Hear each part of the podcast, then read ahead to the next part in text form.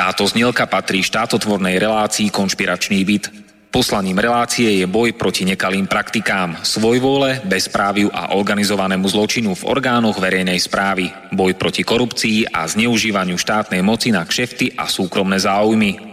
Poslaním relácie je i posilniť hlas verejnosti v otázkach demokracie, právneho štátu a podnietiť zvýšenie účasti občanov na rozhodovacích procesoch k správe veci verejných. Cieľom relácie je dosiahnutie transparentnej a efektívnej verejnej správy, otvorenie verejnej diskusie v bezpečnostných, protikorupčných a ľudskoprávnych témach. Relácia preto vo verejnom záujme realizuje kontrolnú činnosť, najmä na úseku Úradu vlády Slovenskej republiky, Policajného zboru, Kriminálneho úradu finančnej správy, Národného bezpečnostného úradu, Vojenského spravodajstva, Slovenskej informačnej služby, sústavy prokuratúry, súdov a prijatých medzinárodných záväzkov Slovenskej republiky. Áno, ide o nezávislé rádio Slobodný vysielač so sídlom v Banskej Bystrici.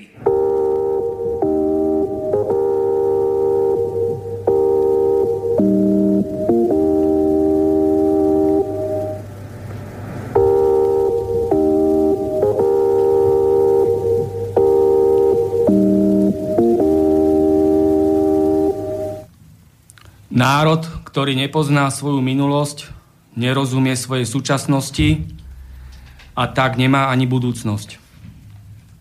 Konšpiračný byt, čas 35.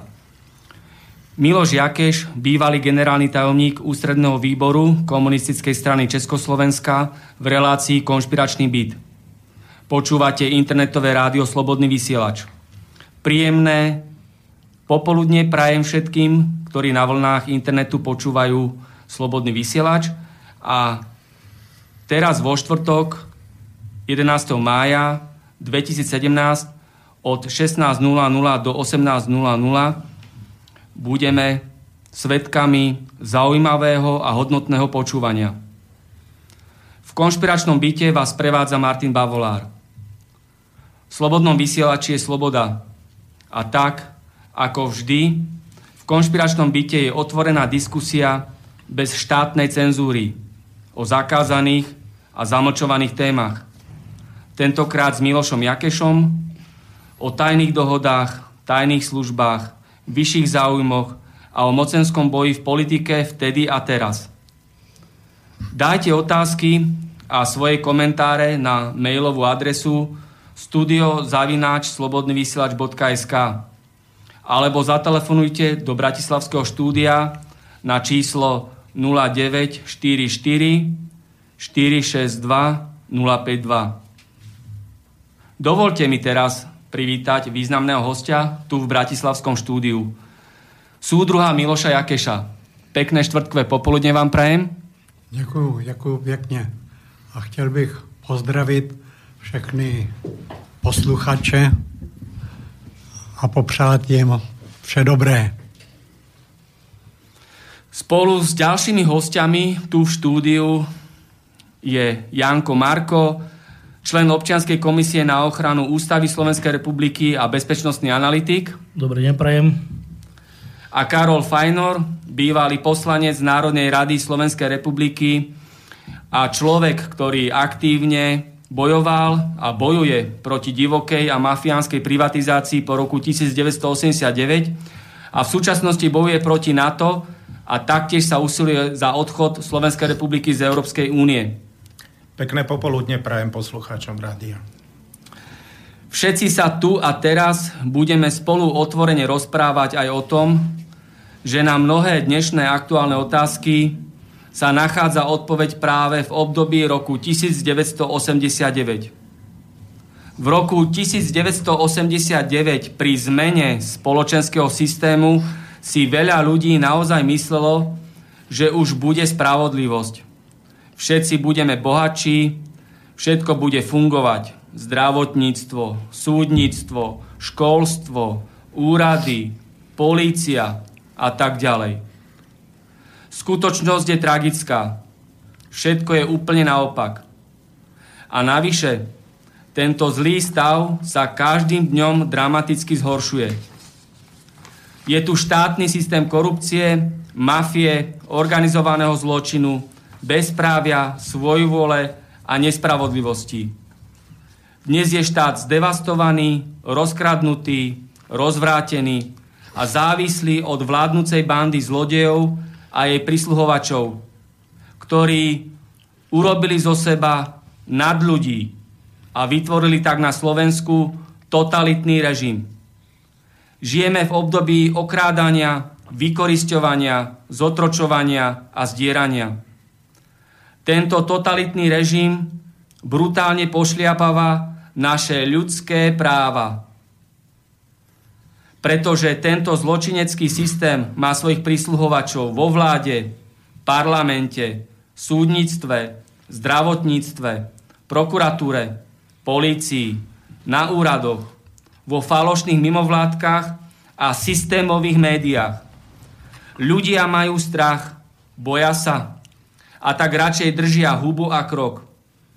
Ale dokedy budú ľudia poslúchať tieto bandy zlodejov, ktoré manipulatívne, účelovo a totalitne hanobia našu ústavu Slovenskej republiky, čo je z pohľadu demokracie veľmi nebezpečné. Predstaviteľov tejto totality a ich prisluhovačov je niekoľko tisíc, ale nás sú milióny. Naša krajina volá o pomoc a potrebuje druhé slovenské národné povstanie. Pred tromi dňami 8. mája bol štátny sviatok, deň víťazstva nad fašizmom. A ja sa pýtam, naozaj sme zvíťazili nad fašistickou totalitou? Vôbec nie. Práve naopak. Nič sa nezmenilo. Aj teraz sú ľudia politicky prenasledovaní a perzekvovaní za svoje názory, že si dovolia kritizovať tento marazmus a fašizmus v štáte. Ľudia sú vyhadzovaní zo zamestnania, sú obeťami politických procesov na súdoch. Stávajú sa tak následne bezdomovcami, lebo sú týmto režimom deportovaní zo svojich bytov a domov. Je nezamestnanosť a ostatní sú pracujúca chudoba. Je tu existenčný holokaust, sú tu sociálne samovraždy, sú tu nájomné vraždy. Rovnako aj teraz, ako v čase druhej svetovej vojny, sú naši vojaci touto hrôzovládou poslaní proti Rusku. A pritom v tomto období z troch amerických vrtulníkov, ktoré kúpil Kaliňák pre ministerstvo vnútra, spadli dva a úplne zbytočne zahynulo 7 ľudí, včítane skúsených pilotov. Dajme si otázku, prečo takto vznikla ďalšia tragická situácia. Totalitný režim je stále prítomný všade okolo nás, aj so svojimi praktikami a totalitnými metódami. Festival mafiánskeho zločinu a korupčného extrémizmu kauza Gorila obzvlášť závažne pokračuje aj prisluhovači urobili zo seba nad ľudí a zabetonovali tak na Slovensku novodobú fašistickú totalitu. Pretože 8. mája si pripomíname na Slovensku aj ďalšie a ďalšie obete tohto totalitného režimu, ktorý na nás pácha sociálnu genocídu a existenčný holokaust. Preto, lebo tu a teraz nás stále terorizuje a zotročuje všade prítomné bezprávie, nespravodlivosť, totalitné praktiky, svojvoľa, korupcia, organizovaný zločin. Totalitný režim, aby nás okrádal, klamal a zotračoval, si preto premyslene vytvoril rozsiahlý systém prisluhovačov. Tieto tisíce prisluhovačov spolahlivo a poslušne slúžia vo vláde, v parlamente, v tzv. opozícii, súdnictve, zdravotníctve, prokuratúre, polícii, na úradoch, vo falošných mimovládkach a v systémových médiách. Preto sme svedkami absurdného a pochabého divadla. Štátneho sviatku, ktorý vôbec neoslavuje to, čo veľkohubo vyhlasuje. Lebo tento režim ani nemôže oslavovať víťazstvo nad fašistickou totalitou, pretože všetky jeho štruktúry sú nasiaknuté fašistickou ideológiou. Tento totalitný režim oslavuje víťazstvo fašizmu nad zákonom najvyšším, ústavou Slovenskej republiky. Prehnité súdnictvo nerešpektuje Ústavu Slovenskej republiky a nerešpektuje ani zásady sudcovskej etiky. Poviem to tak ďalej, ako to je. Keby tento sviatok bol pravdivý, bolo by to iba a len vtedy, keby zvíťazili naše ľudské práva a občianské slobody nad súčasným fašizmom. Ale to všetci vieme, že raz konečne už musíme zvíťaziť nad fašizmom, zobrať svoj osud do vlastných rúk a zvíťaziť nad touto prehnitou totalitou. Presne to si myslíme všetci, lebo taká je vôľa nášho pospolitého ľudu. O to viac, lebo je už čas najvyšší. Pretože je hanebné a poburujúce, ako oni rabujú štátny a národný majetok. Ako tie obrovské zlodejiny, podvody a kauzy, ktoré každý deň beztrestne a beštiálne páchajú oni, predstavitelia a prisluhovači totalitného režimu im ten fašistický systém, ktorý si sami vytvorili, aj zabezpečí, aby oni, zločinci a vrahovia, nešli do basy a aby sa rozkradnuté peniaze a majetky nevrátili našej republike. Pretože nás, zotročovaných, prenasledovaných, vykoristovaných a perzekovaných občanov sú milióny. Ale predstaviteľov fašistického režimu a jeho prisluhovačov je len niekoľko tisíc. Žijeme v období ohrozenia a zdierania. Dnes je štát zdevastovaný, rozvrátený, rozkradnutý a závislý od mafie. Bičom na tieto bandy zlodejov je vypuknutie slovenského národného povstania v našom uvažovaní a myslení a následne vo verejnom priestore. Preto pospolitý ľud má plné právo a najmä sa oprávnene domáha chce a potrebuje, aby naše Slovensko už konečne bolo spravodlivé, fungujúce, demokratické a bohatšie a málo vo vláde a v parlamente iba ľudí so zdravým rozumom a nie zlodejov, mafiánov, úžerníkov, úchylákov, pedofilov a feťákov. Prečo tí ľudia, ktorí sa dnes oprávnene dovolávajú spravodlivosti a demokracie, sú vládnúcou bandou fašistov a tzv. opozíciou označení a onalepkovaní, že sú extrémisti. V systémových médiách dennodenne počúvame, že politici sú od Bruselu cez Prahu po Bratislavu v područí ruských tajných služieb. Ale zase veľa ľudí tvrdí, že tu zúri americká propaganda, ktorá nás postupne pripravčencov, ktorí do Európy prinášajú brutálne násilie, teror, napätie, terorizmus, biedu a choroby. Pretože islám nie je náboženstvo, ale agresívna a radikálna ideológia. Podľa ústavy Slovenskej republiky Korán ani nie je svetá kniha, Európa pácha rituálnu samovraždu. Navyše, americkí spojenci, Saudská Arábia, Kuwait, Spojené Arabské Emiráty a tak ďalej, sú to všetko veľmi bohaté islamské štáty. Prečo tie nepríjmajú islamských utečencov, ale naopak ich vyháňajú do Európy? Súdruh Jakeš, čo si o tom všetko myslíte? Československo pred rokom 1989 v porovnaní s terajším rozkradnutým a rozvráteným štátom, ktorý je závislý na zločineckej mafii. Je tu všade prítomná nezamestnanosť, nespravodlivosť, kriminalita, miliónové kauzy a podvody, obrovská korupcia, zdravotníctvo na pokraji kolapsu, pracujúca chudoba a k tomu terajšie nájazdy utečencov, islamský terorizmus a násilie. No, Především bych chtěl říct, že ta charakteristika té situace v naší zemi, a zde se mluví o Slovensku, je obdobná, tedy mám na mysli v Čechách, a že prostě je třeba to změnit. Změnit jak?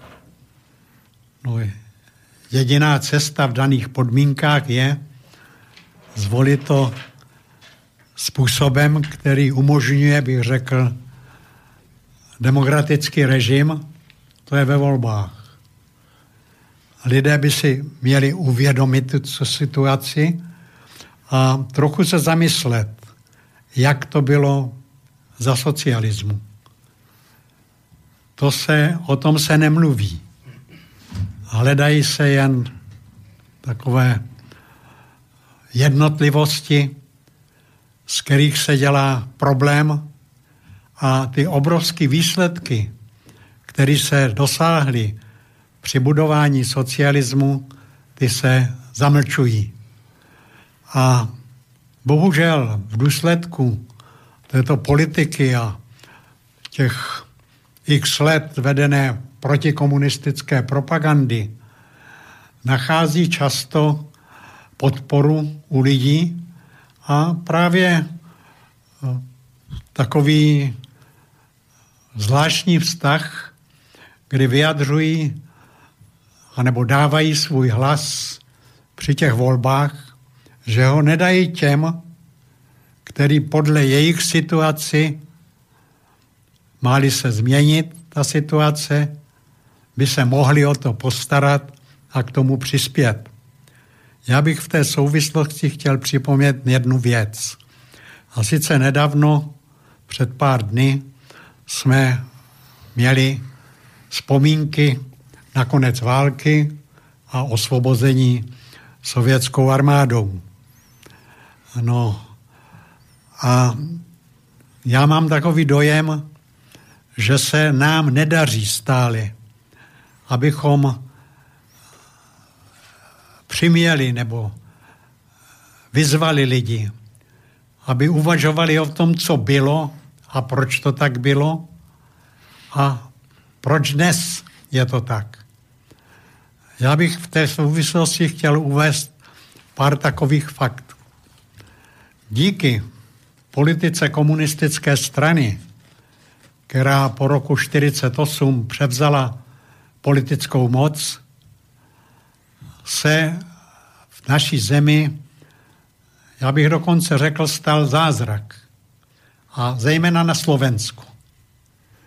Když porovnáme tu situaci od roku 1948 do roku 89, tak ku příkladu na Slovensku od toho roku 1948 se, pokud je o počet obyvatel, tento počet obyvatel zvýšil radikálně a sice o 1 milion 800 tisíc. To je jeden z faktorů, který svědčí o tom, že se v té zemi lidem žít líbí. Zakládají rodinu, početnou rodinu. Myslí na budoucnost. To je jeden faktor takový. Druhý takový faktor. Díky politice strany, kterou většina lidu přijala po roku 45, byl vyhlášen program. Program na devátém sjezdu budování socialismu.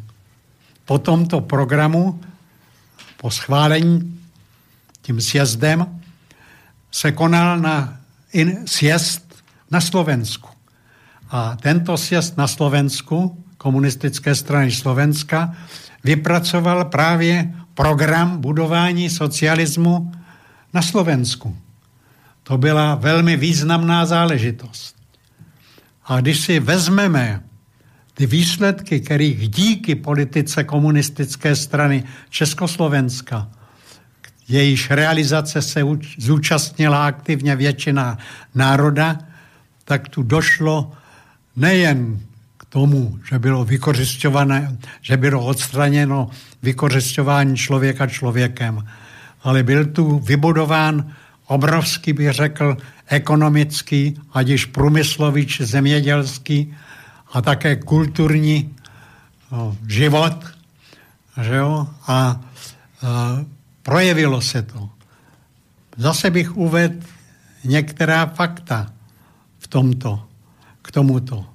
Tak národní důchod Slovenské republice proti roku 48 se zvýšil jedenáctkrát do roku 89. Eh, jedenáctkrát, zdůrazně. Značně se zvýšil počet pracujících, poněvadž pro každého ta práce byla. Všichni pracovali prostě. Dál bych řekl, za tu dobu se vybudoval obrovský průmysl na Slovensku.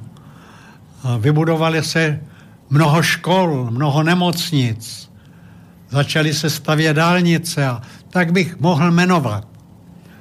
Lidé, pro lidi se staly dostupné nové byty s laciným nájemným, školy bezplatné, školství, vzdělání vůbec, budování jeslí, školek mateřských, budování dalších škol, nejen základních, ale středních, vysokých škol. Tedy vzrostla značně vzdělanost našeho lidu. Tyhle výsledky by dnes chtěli poplivat. A taky to dělají. To je smysl jejich propagandy. Vrhat špínu na socialismus. Samozřejmě i komunistická strana v minulosti udělala v tomto velikou chybu. V čím? Byl to Chruščov, který pošpinil celou minulost Sovětského svazu a socialismu. No a to tu taky nechalo, bych řekl, jakýsi, jakýsi špatný zárodky. A chtěl bych říct, že eh, tedy komunisté, ono se o tom nemluví dneska. Komunisté se nemají za co stydět. Spolu s lidem udělali obrovskou práci. Byli všude v popředí, v brigádách, v boji za novou techniku a tak dál a tak dál. V zemědělství. Vybudovali družstva. Zemědělství fungovalo vynikajícím způsobem. Potraviny byly zdravé, čisté. A tak bych mohl jmenovat dál a dál. Když vemete jen ty tisíce bytů, které byly postaveny, to všechno sloužilo lidem, tohleto. A slouží mu dodnes. Dodnes. Ale však víte, zmocnili se toho šíbři, vys byty tamhle na Ostravsku, který prostě za pár halířů dostal privatizátor a vysok, nastolil vysoký nájem a dnes by odtud lidi rádi vyhnali. Přesně jste jmenoval ty problémy, které dnes existují a které zapříčinili, prostě zapříčinil právě to, že socialismus byl prostě poražen, že zvítězila u nás kontrarevoluce. Přes ty výsledky, kterých jsme dosáhli.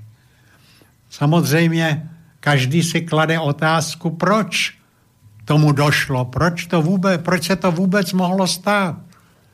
No, stát se to mohlo proto, že tu existovaly dva faktory. Za první, kapitalismus a imperialismus se nikdy nezmínil, eh, nesmířil s tím, co se stalo v Sovětském svazu.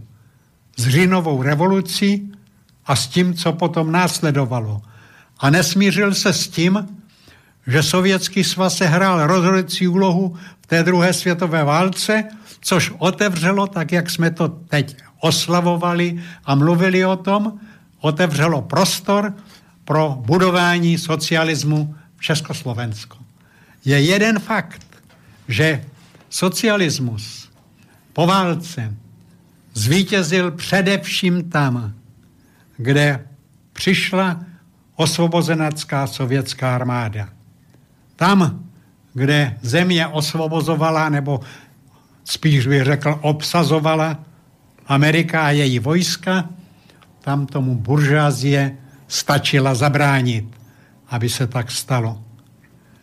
Ale znovu říkám, že ty, ty kořeny toho, že jsme to mohli dělat, byly právě v té existenci toho Sovětského svazu a byly v tom, že on byl hlavní silou, která osvobodila svět od fašismu, hitlerismu a která otevřela cestu k budování socialismu tam, kde se lidé o to, proje, o to prostě pokusili a tuto cestu nastoupili. Takže znovu říkám, všechno toto by si měl vždycky uvědomit volič, když jde k volbám. Přemýšlet o tom, co bylo a co mu to přineslo a co je a do jakých problémů ho to dostalo. To je mimořádně důležitá záležitost. No a teď si můžeme položit otázku, co z toho, co bylo řečeno, proč to je, jak mohlo k tomu vůbec dojít. Samozřejmě dojít k tomu mohlo jen proto, že se staly některé skutečnosti, které prostě umožnili tuto kontrarevoluci. A ty možnosti byly samozřejmě především na západě, na, který vedl proti socialismu studenou válku. A když si vemete, budeme také vzpomínat 100 let od říjnové revoluce. Když si vezmete, proč ta říjnová revoluce odevřela ty vrata té budoucnosti, řekl, eh, vylomila kus toho kapitalismu ze světové sféry, pak máme jednoznačnou odpověď. Poněvadž v tom sovětském svazu, tedy v Rusku, v Rusku, díky Leninovi a jeho spolupracovníkům komunistické straně dokázali jedno. Dokázali přeměnit tu imperialistickou válku, ty její důsledky k provedení revoluce. A první vlastně začali budovat socialismus. A dali příklad všem. Tedy proč ten moment vznikl? Ten moment vznikl v důsledku strašných poměrů, který ta válka přinesla a vyvolala. Miliony mrtvých, nebylo co jíst, země rozrušená a tak dál. A oni to dokázali. Oni odevřeli vrata prostě tomu socialismu. Za velikých obětí otevřeli té vrata. A ten prostě pán Chruščev to všechno poplival a po, pošpinil. A bych řekl, zadržel na určitou dobu ten rozvoj komunistických myšlenek, poněvadž nikdo jiný nemohl dát větší střelivo kapitálu než on proti socialismu. Většinou šlo o výmysly, lži. Samozřejmě socialismus měl taky, bez obětí se neobešel. Zápasil s kontrarevolučním tlakem. Když tam byly arm, světlo, armády řady zemí Evropy, které měli porazit tu revoluci. Byl tam Kormilov a jiní sovětští, ruští generálové, kteří prostě bojovali, chtěli udusit tu revoluci. A nepodařilo se to. Nepodařilo se to díky právě té vytrvalosti těch sovětských komunistů, že se nedali. Že prostě a ta situace, ta rozklížená Evropa jim dala možnost, že neměla sílu je včas porazit.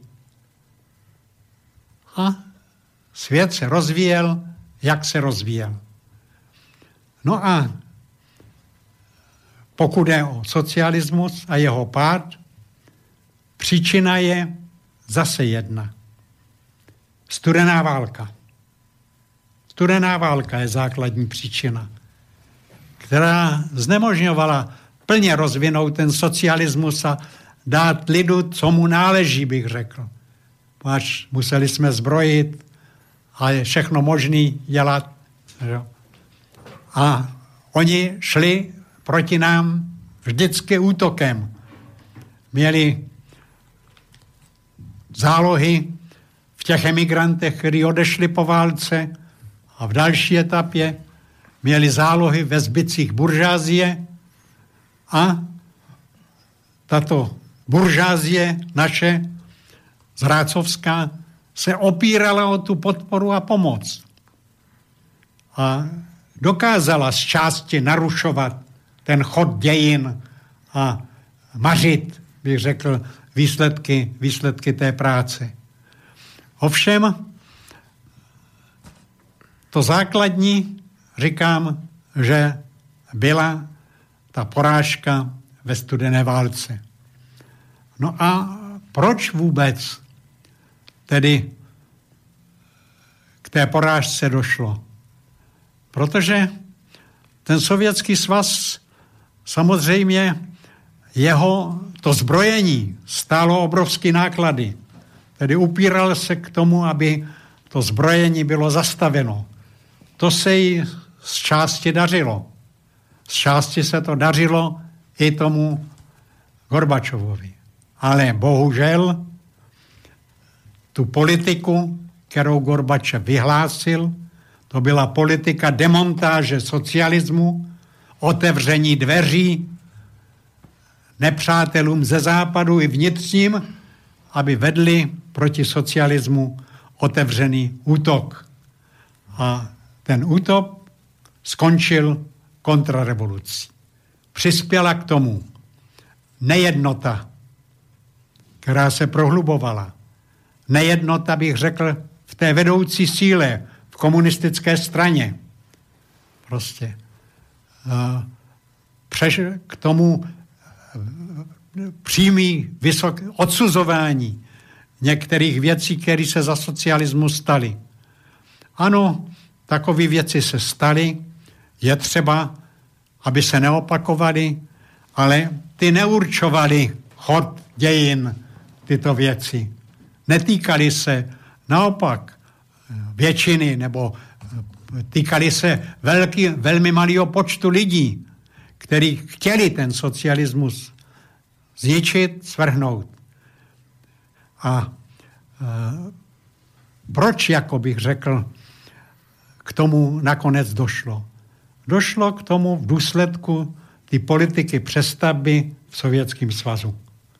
A vlastně dohody toho Gorbačova, dohody v uvozovkách, že předá ten socialistický společenský řád v Sovětském svazu a v socialistické Evropě tomu kapitalismu. Tomu kapitalismu. Co já vím, tak než došlo k jednání s, s americkým prezidentem na Maltě, tak si kladl podmínku, že všude musí dojít v socialistických zemím ke změnám vlád. V těch socialistických zemích skutečná opozice byla pouze v Polsku. To byla solidarita. Jinak to většinou byli ti samozvanci tak, jak u nás. Tak, jak u nás. Bohužel ve všech těch vedeních se našli lidé, kteří prostě tomuto přikládali sluchu a chtěli tento proces přestavby urychlit. Ovšem, jaký, jaký urychlování, když prostě to vedlo naopak v Sovětském svazu obrovskému poklesu výkonnosti ekonomiky, různým problémům, docházelo k tomu i u nás a tak dál. Tedy uh, Gorbačov, myslím, prostě uvedl bych takový případ, když jsme seděli v Rumunsku na jednom z posledních zasedání Rady vzájemné hospodářské Varšavské smlouvy, Varšavské smlouvy, tak uh, tam mimo jiné Gorbačov dával informaci, co projednal s těmi americkými prezidenty. No a samozřejmě uh, jako neměl, ne, nebyl nadšen tím, že ta porada se koná a že jsou tam různé připomínky. Vystoupil tam taky Čaučesku. A Čaučesku řekl, já jsem se pokoušel vybudovat socialismu za podpory kapitálu. Vzal jsem si, s... oni mi v důsledku toho dali úvěry.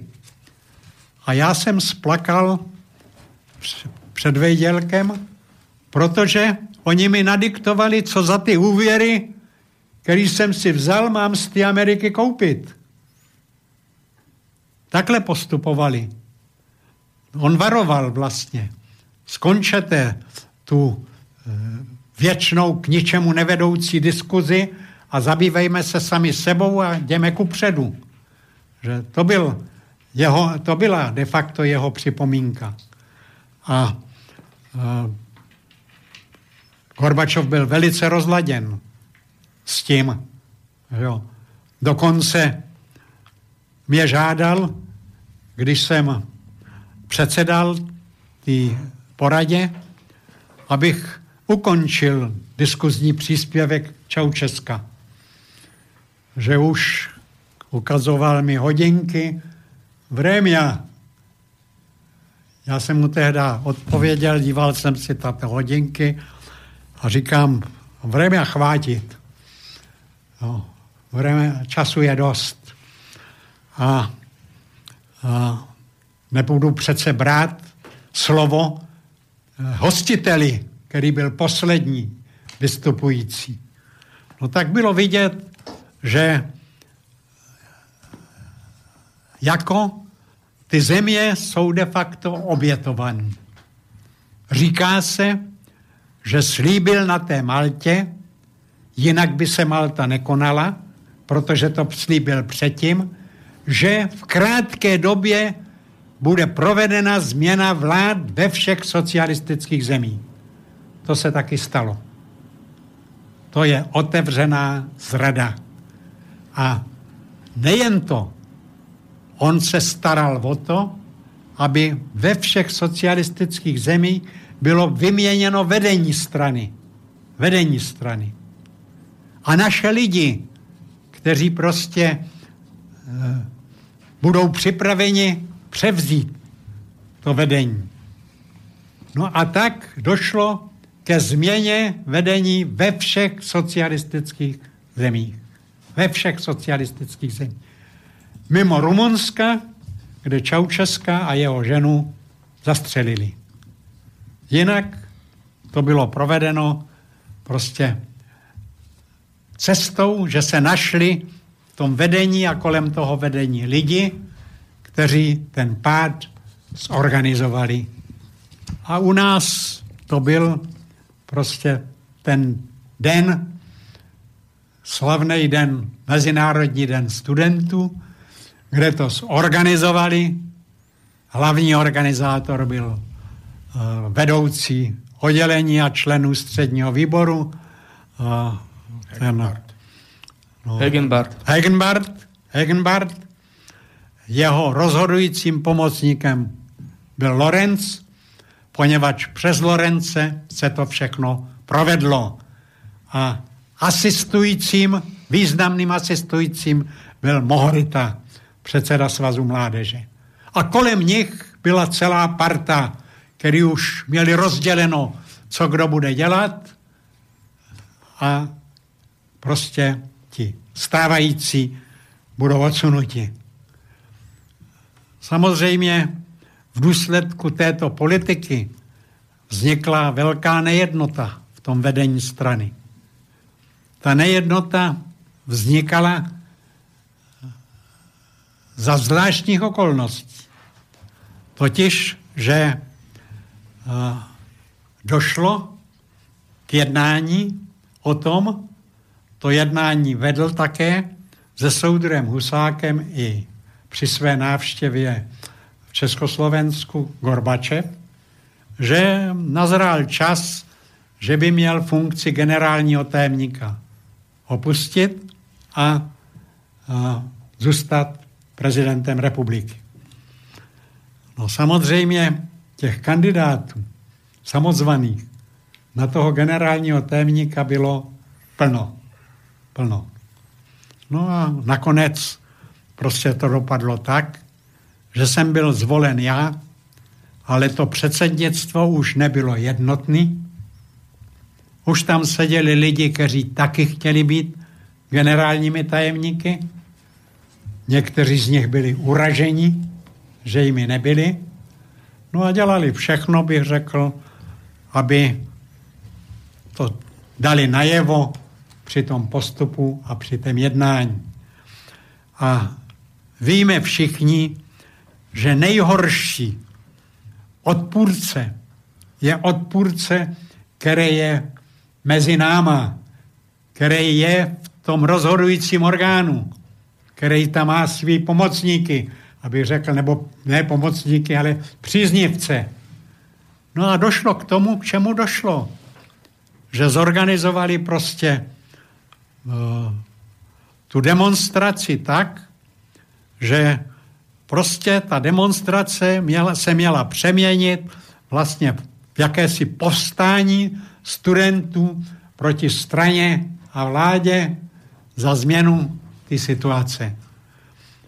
A my jsme bohužel leco zvěděli, ale toto jsme nezvěděli.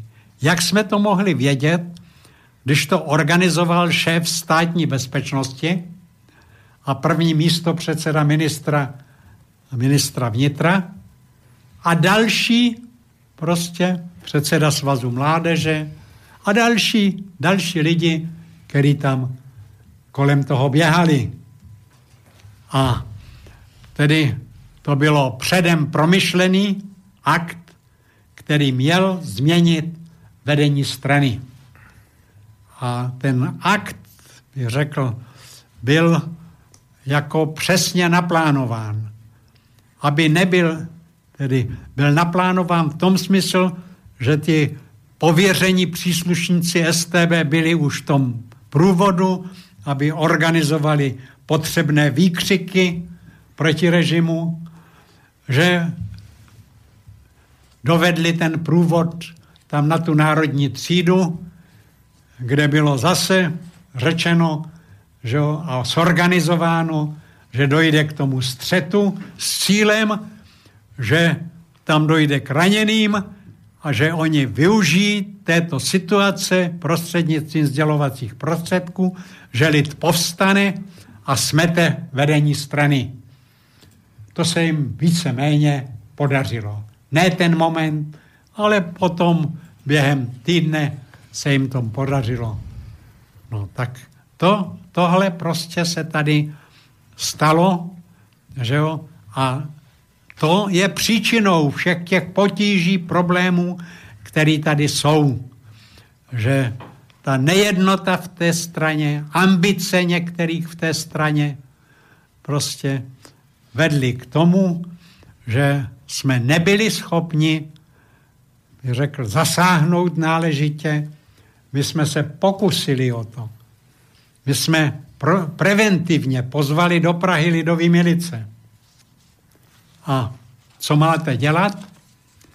Jestliže přijde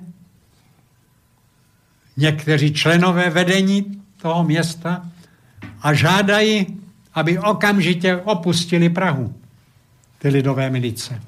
Okamžitě. Že, me, že může dojít prostě eh, k střetu občanů s těmi milicemi a tak dál a tak dál. No tak to byla první porážka. Milice opustili Prahu. S hambou, bych řekl, to vzpomínám osobně, že jsem musel toto učinit, tento krok, aby odešli. Poněvadž se stavěli proti ním oficiální orgány Prahy. A tak to pokračovalo. Tak to pokračovalo. Tedy byla to, říkám znovu, eh, důsledek ty politiky, kde si Gorbačov představoval, že spoluprací s těma kapitálem se zbaví nejen toho zbrojení nebo omezí to zbrojení, ale současně, že ve spolupráci s nimi bude za určitých okolností pokračovat prostě v rozvíjení socialistické společnosti v jeho duchu. Takže eh, samozřejmě chtěl bych ještě říct, že k tomu přispěl i ten 20. sjezd, ten Chruščov, tou pomluvou, který rozbil na určitou dobu mezinárodní komunistický hnutí a bylo velmi složitý a těžký je obnovovat. A dnes o co jde vlastně? Dnes je ta situace jaká? Že tak, jak jste to úvodem tady komentoval, a že prostě uh, tu stále 20 let už se špiní ta socialistická éra. A nenachází se slov v rozhlase, televizi, v tisku, mimo tam něčeho v halonovinách, aby prostě bylo vysvětleno, jak to bylo a aby si lidé uvědomili, jakou obrovskou, jaké obrovské dílo vykonali do toho roku 88. Jak se změnil život. Nejen, že bylo odstraněno vykořišťování člověka člověkem, ale především, že prostě byl tady vybudován socialistický společenský rád, jehož základem je společenské vlastnictví výrobních prostředků. No a ta kontrarevoluce je vlastně vratný chod opat všeho.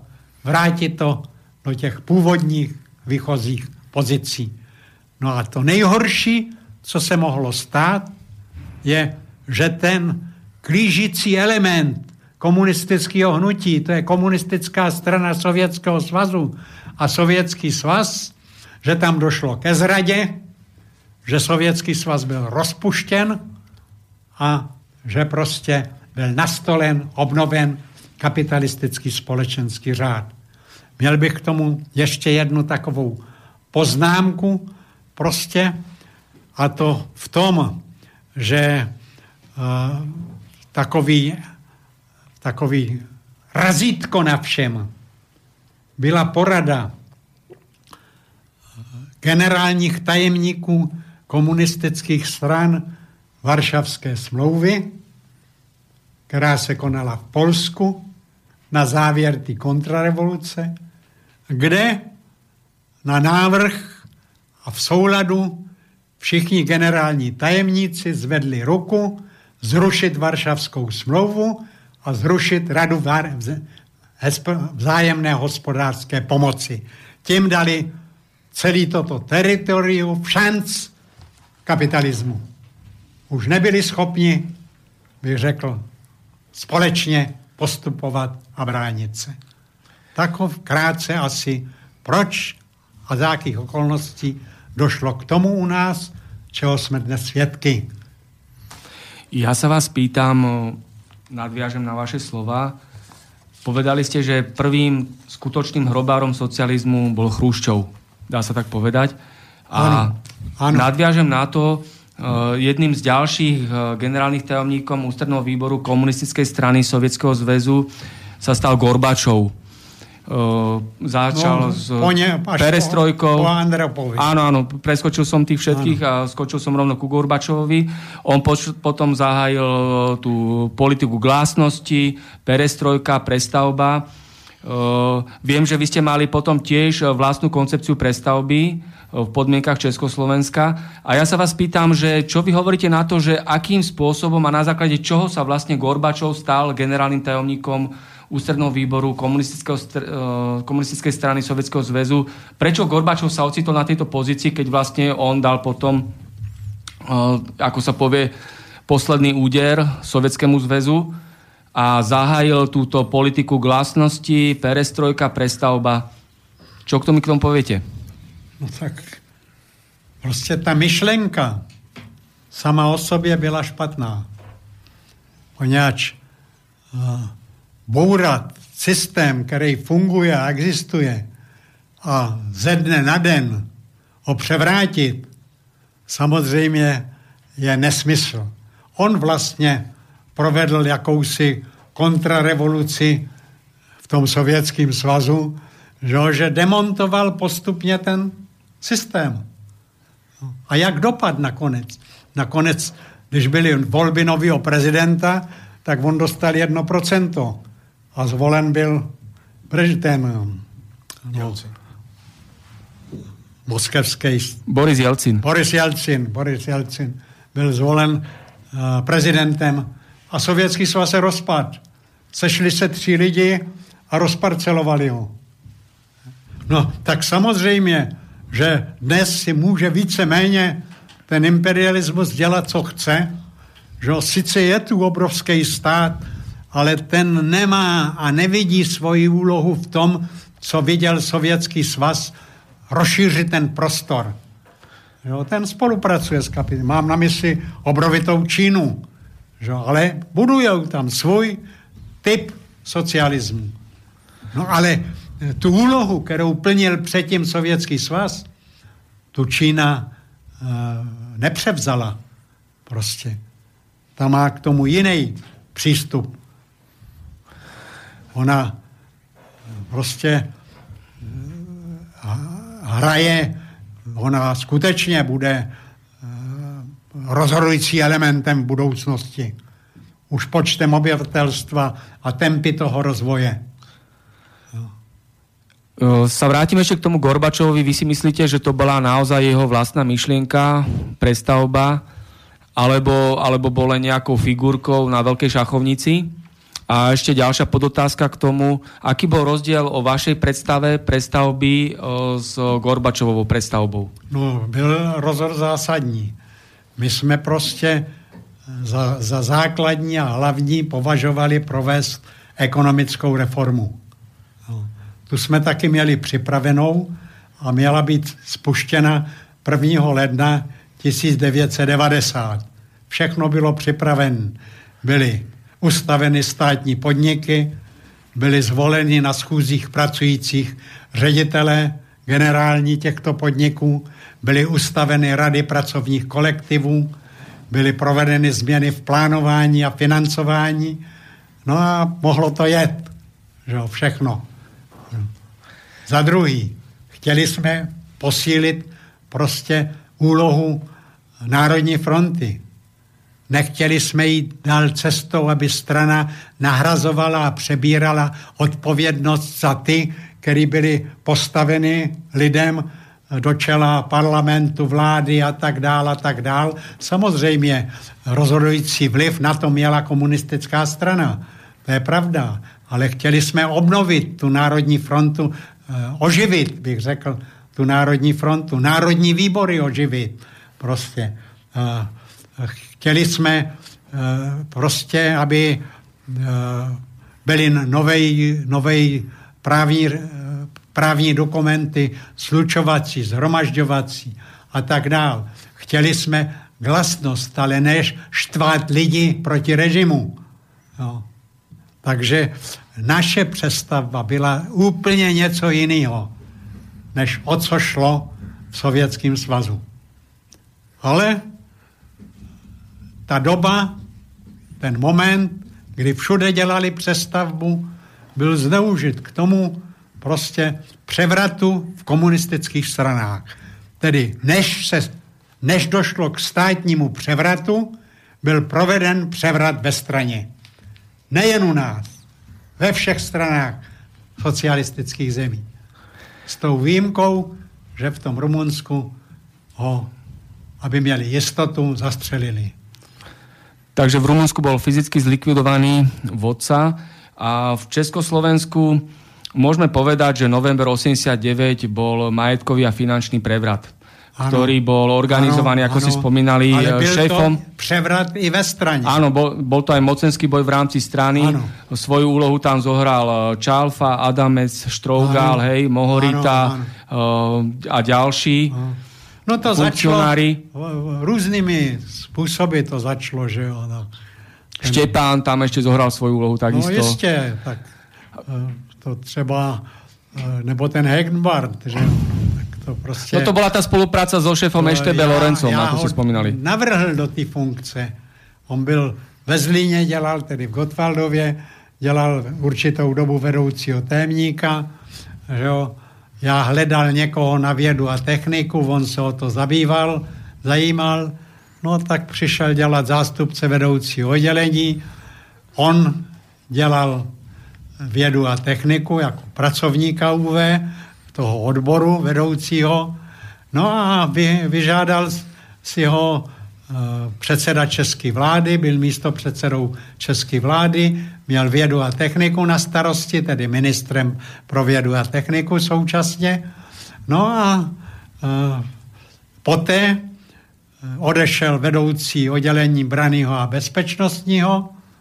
No a já, když jsem to hledal, tu náhradu, jako do té doby se neprojevoval nějak, bych řekl, negativně. Tak jsem si řekl, jestli on by nemohl dělat toho vedoucího toho oddělení. Proč? Poněvadž šlo také o problém, aby ta strana e, měla vliv v té armádě a všady. Že? No a tam byla situace, že ty pracovníci z části byli vlastně ne pracovníky UV na tom oddělení, ale byli to zaměstnanci armády, kteří pracovali pro, anebo bezpečnosti, kteří pracovali pro ústřední výbor. Tohle já jsem chtěl změnit, že jo? A jsem si řekl tehda, on byl vedoucím témníkem v tom Zlíně, měl na starosti tam tu policii a všechno to. Možná, že to bude dobré, dobré, jenže on prostě asi se mu zatočila hlava, že tak rychle postupuje, no a postavil se víceméně do čela ty opozice a boje za převrat. Poněvadž on předtím vydal na webu svůj, takový svoje stanovisko. Ta, v prosinci mělo být zasedání ústředního výboru strany. Mám na mysli rok 80, 88, prosinci, kolem Dne lidských práv. Měl to být plénum, který mělo prostě uh, otevřít některé otázky, třeba uvolnit cestování do zahraničí a takový. To, co bylo lidem, lidem kritizované, bylo nepříjemné, jo? tak to mělo být uvolněn. No a oni prostě už připravovali svržení toho vedení.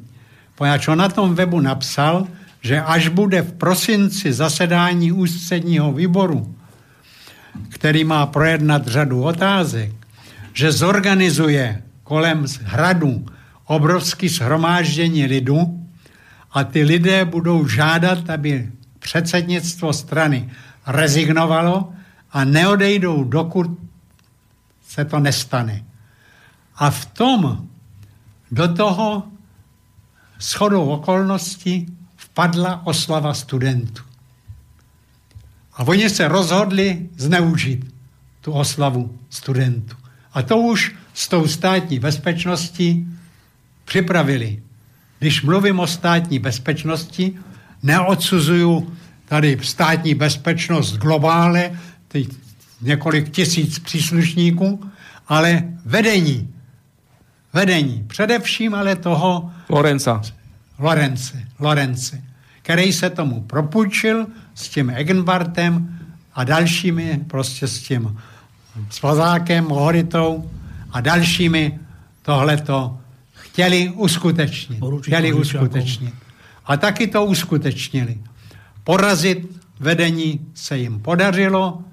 My jsme demizi dali příliš, bych řekl, příliš zbytečně, ale nikdo nechtěl už takzvaně pokračovat, poněvadž ten byl velmi kritický, to zasedání ústředního výboru, že jo? tak podávali prostě rezignaci. Nakonec jsme měli o tom poradu, jako předsednictvo tam na místě, kde jsme seděli a zdrcující většina se vyslovila vystou, odstoupit.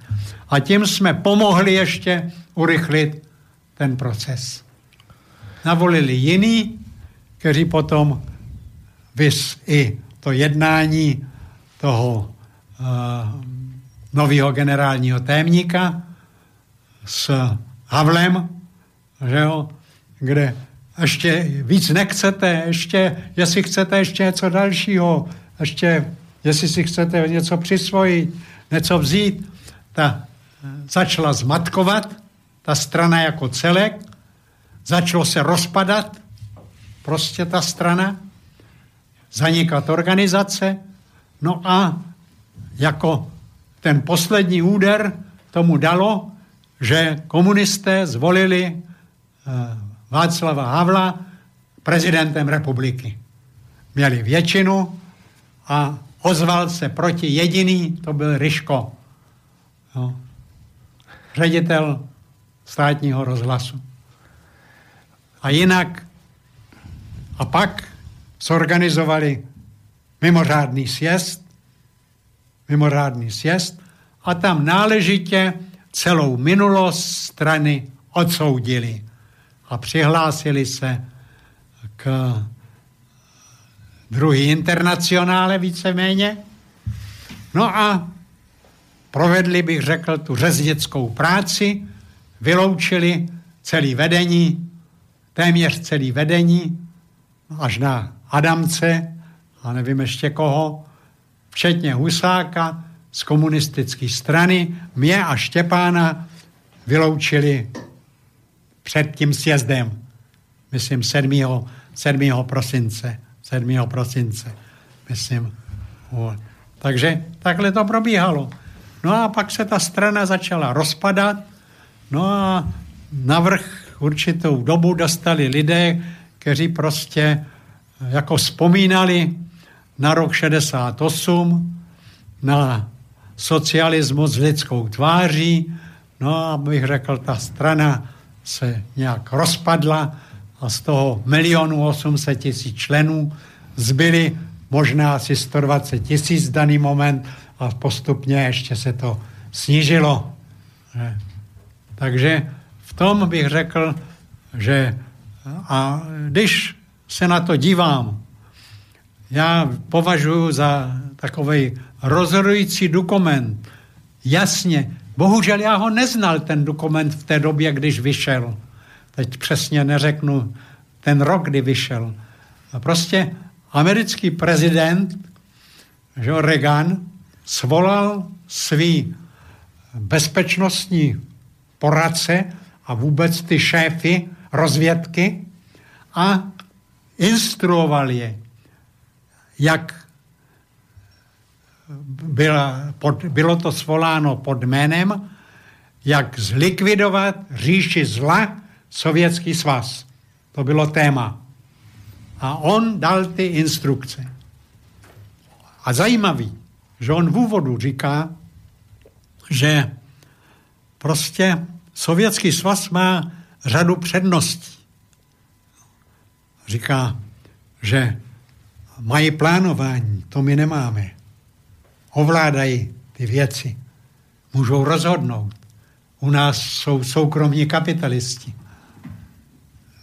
Za druhý, mají komunistickou stranu, která je nejen na každé vesnici, v každém závodě, v každé škole, ale dokonce v každé vojenské buňce.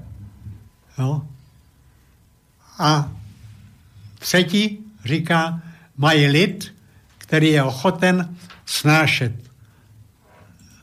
trampoty, když se jedná o krok do dobré budoucnosti. Jo. Tak, takhle charakterizoval.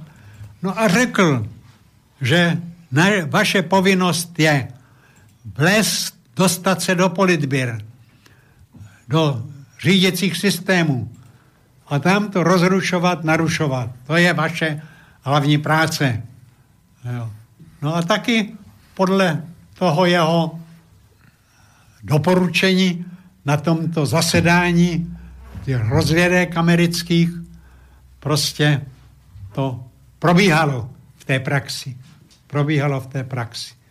No a samozřejmě, pokud o nás ještě se za, zaktivizovala v té době zahraniční eh, emigrace, jo, zaktivizovaly se všechny ty síly, které spaly, anebo prostě celá ta kulturní fronta, která se tomu propůjčila, ty zpěváci všelijací a tak dál, celý ten nástup po porážce, po rozchodu té strany byl organizován vlastně ty manifestace a všechno přes pražský divadla, do všech divadel v celé republice, aby to tam vykřičeli, organizovali a tak dále.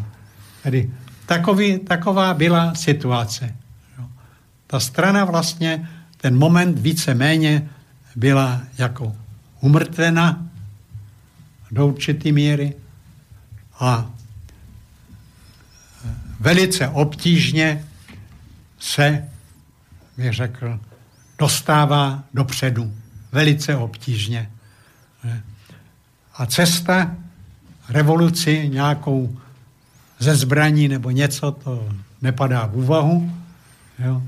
Cesta je maximum uhrát, to nemůže přijít. Od nás, jako maximum uhrát v té špatné demokracii, v těch volbách, vliv a využít to, že ta strana je legální, že sedí v tom parlamentě, v národních výborech a všude, že funkcionáři strany jsou v odborech, tělovýchovných organizacích a všady.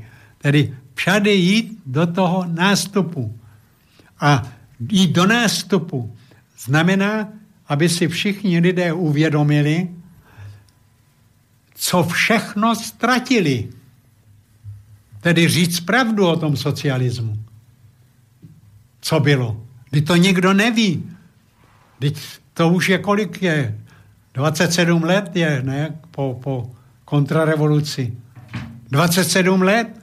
Tak do 50 let, do, ne, do 50, do 40 let ví o tom hoube. To byly děti školní. Všechno. A my mlčíme. My to nepropagujeme. Neříkáme. Víte, co mají problémy, ty ženský prostě umřel je manžel nebo se rozvedli a tak dál. Teď na ty děti se tam vybírá prostě na, na ty obědy a já nevím, co všechno se dělá. Když prostě mají jet na rekreaci, nemůžou jet na rekreaci. To v takové Francii, ku příkladu, je to kapitalistická země, Eh, moje nějaká příbuzná, vzdálená, se projed, provdala eh, na, do Francie, poněvadž byla na nějakých závodech ve Švédsku, jak jsou ty závody, jak běhají po lese a hledají něco. Nevím, jak se to jmenuje, ten závod. Veliký závody jsou to. Tak se tam s ním seznámila a dnes je v té Francii. No ptám se, tak jak to je u vás prostě? Eh, když eh, jako jedou na lyži, děti na lyže. Říká, no, no to, ty, kteří mají hodně peněz, platí podle peněz. A který peníze nemají, za ty se to zaplatí. No, mi řekla. A já říkám, a kdo to zaplatí? No jednak tam ty platí víc a jednak to zaplatí Národní výbor, tedy obecní úřad. Za ty druhý. O tom se nemluví, ku příkladu u nás.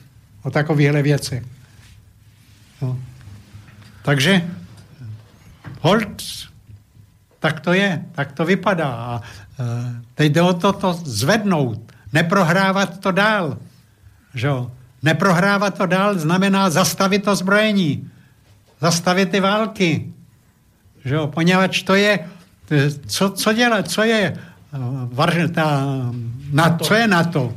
NATO je nástroj Spojených států na ovládání světa. Nic no, víc, nic míň. agresor. Jo? A my běháme, kde je potřeba. Kde je potřeba. Kde jim někdo dělá potíže, tak aby jsme umravnili nebo zlikvidovali. A to, to je takzvaně všechno v pořádku. To je ta demokracie. A teď máte s těma migrantama ty problémy a tak dál. Ale e, ty hlavní problémy jsou, bych řekl, že to hospodářství požírají ti zbohatlíci u nás, i ti zbohatlíci prostě v cizině. A ty šéfové, který berou 100 miliony, že jo, ne stále 10 miliony, generální ředitel Česu má 18 milionů ročně. Proč to je takhle? Proč? No, kopíruje se západ, tak tam je to na západě tak. Ale 18 milionů, to by byla mzda pro, já nevím, kolik dobře placených dělníků jo. Za, za ten rok. Takže tyhle věci e, tu chybí. Tedy znovu tedy ukazuju na to, že tu žijí generace, které jsou netknutý propagandou prosocialistickou, který jsou vychováváni pouze k nenávisti k této době, tedy vůbec k myšlence socialismu a k socialistické společnosti jako takový, aby byla obnovena. Ty o tom nic neví. Nic neví. A obvykle ani ty rodiče někdy jim to neřeknou náležitě, poněvadž se bojí, aby něco nekecl ve škole a nestal se tam předmětem šikany nějaký. To, to jako nedávat, ale podívejte se já, do toho. Já jsem obětí šikany. Jo. Jsem obětí šikany v čem? Na šikanu. Šikana dohnala mýho vnuka k sebevraždě. 28-letý kluk. Podřezal si žíly. Poněvadž byl předmětem šikany. Ve škole mu stavěli, eh, stavěli eh, prostě tu uličku hamby. On musel procházet, kopali do něj, plivali na něj. Za účast, za vědomí učitelů. Prostě vnučka když mluvili o době socialismu a o mě tam konkrétně, tak vnučku poslala za dveře, to tam poslouchala prostě za dveřma. A přišla domů a říká, jak je to možné, co, co tam dědo dělal a tohle a tak dál. No. Tedy kam se hrabe nějaká, dr, nějaká, bych řekl, tvrdost nebo něco. Tohle byly nelidský přístupy, nelidský přístupy. To už bylo v čase Hej. Havlovej demokracie. To, ano, to, to je dělal. Havlova demokracie. To byla ta demokracie. To dělali ti samozvanci, kteří se naraz objevili na politické scéně a prostě zdevastovali ten stát, udělali, udělali z něj vazala cizině a dneska třeba jenom z České republiky, jenom na, na těch eh, no, eh, no co dostávají za to, že jsou ak- na akcích.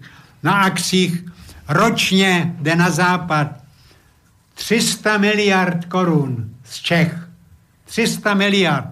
Tady dělníci dělají na nějaký francouze, angličany, Němce, kteří tam kde si sedí prostě a posílají jim 300 miliard za to, že můžou pro ně pracovat. A republika z toho nic nemá. A to je jedno vedle druhého.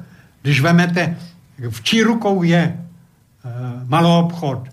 V rukou západu víceméně. Ano, jsou i naši, ale ty mamutí prodejny, ty byly a já nevím, jak se všechny jmenujou, ty vlastní oni. A oni rozhodujou, odkud budou kupovat zboží třeba zemědělský. Jestli to dovezou ze západu, nebo jestli to koupí od našich zemědělců. No. Nebo prostě vyveze se to mlíko a nedělají se z toho jogurty, se se přivází do západu ty jogurty. A, a jedno za druhým bych mohl vykládat. Prostě co rozhoduje? Zisk. No, a jestli ten zisk je příznivý, tak je mu republika takhle. No. A když by měl trochu ztratit na tom zisku, tak plivá na, na tu. Ja nadviažem na to, čo ste tu spomínali, to zasadnutie amerického prezidenta Reagana s tajnými službami bolo v roku 1984. A ďalej nadviažem na to, čo ste spomínali, tak e, vyšetrovacia komisia udalosti 17. novembra 1989 nič nevyšetrila preto, lebo by vyšetrovali sami seba by sa v celej náhote ukázalo, že celý november 89 bol vlastne finančný a majetkový prevrat ktorý zorganizovala určitá časť nomenklatúry komunistickej strany Československa a tá oligarchia štátnej bezpečnosti. Hej. No a Dizen. A, Dizen. a Havlov Dissent a títo. Kocáb a Horáček sa už v lete 1989 pravidelne stredávali s Adamcom. Hej. To bol ten dôvod, prečo vtedy tam Adamca nechali v strane, lebo bol ich človek po tých zmenách. A potom aj minister vnútra Sacher to dával do stratená, Čalfát zasahoval do vyšetrovacej komisie, Gál tam zohral svoju úlohu, že vlastne nič sa nevyšetrilo, aby sa neukázalo to, že celý november 89 bol obyčajný podvod.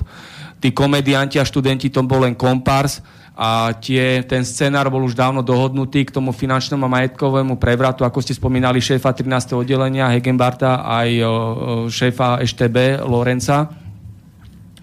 Takže toto bola taká skutočná situácia, ktorá viedla k tomu, že tie udalosti doteraz sú tak pod rúškom tajomstva. Nie je to oficiálne zverejnené, je to len v týchto alternatívnych a nezávislých médiách medializované. Pretože Havel vlastne e, sa stal protiprávne Česko, prezidentom Československej socialistickej republiky, lebo prisahal na Československú ano. socialistickú republiku, takže to bol takisto podvod.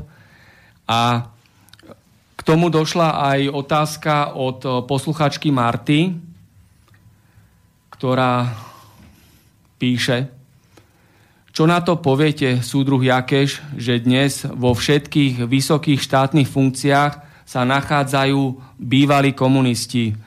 Nie sú z nich buržuji.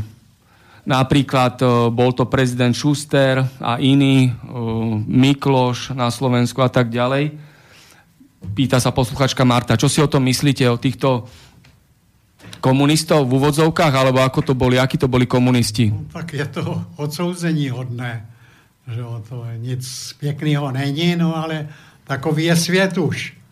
Jo. Viděli, že prostě tady došlo k tomu převratu, no tak jako nechtěli být mezi těma poraženýma, jak se říká, tak se přidali k těm vítězům. Tedy tu nebyla nějaká ideová spjatost s tím režimem. Už dřív, kdy v těch funkcích byli, tak to dělali z těchže důvodů. Mnozí. Ne všichni. Mnozí. Ta zdrcující většina samozřejmě to dělala poctivě, dole prostě na těch okresech a tak dál. Ty neviděli v tom nějaký, nějaký prostě, naopak eh, dávali tomu svůj čas, který brali třeba rodině a jinde poctivě pro ten režim, pro naplnění těch cílů, těch usnesení poctivě pracovali. No, ale bohužel to takhle všechno skončilo. No poněď se ukázalo, že hlavní hybatelé seděli ve vedení těch stran. Všude. Všude. Kde byla vůbec vlastně opozice? Skutečná opozice byla v Polsku. Nikde jinde. Poněvadž tam byla solidarita, solidarita vyhrála volby, solidarita prostě uh, udělala vládu a tak dále, a tak dále. Ja sa vás pýtam, čo si myslíte o charte 77, ako vznikla, kto to organizoval a kto to riadil?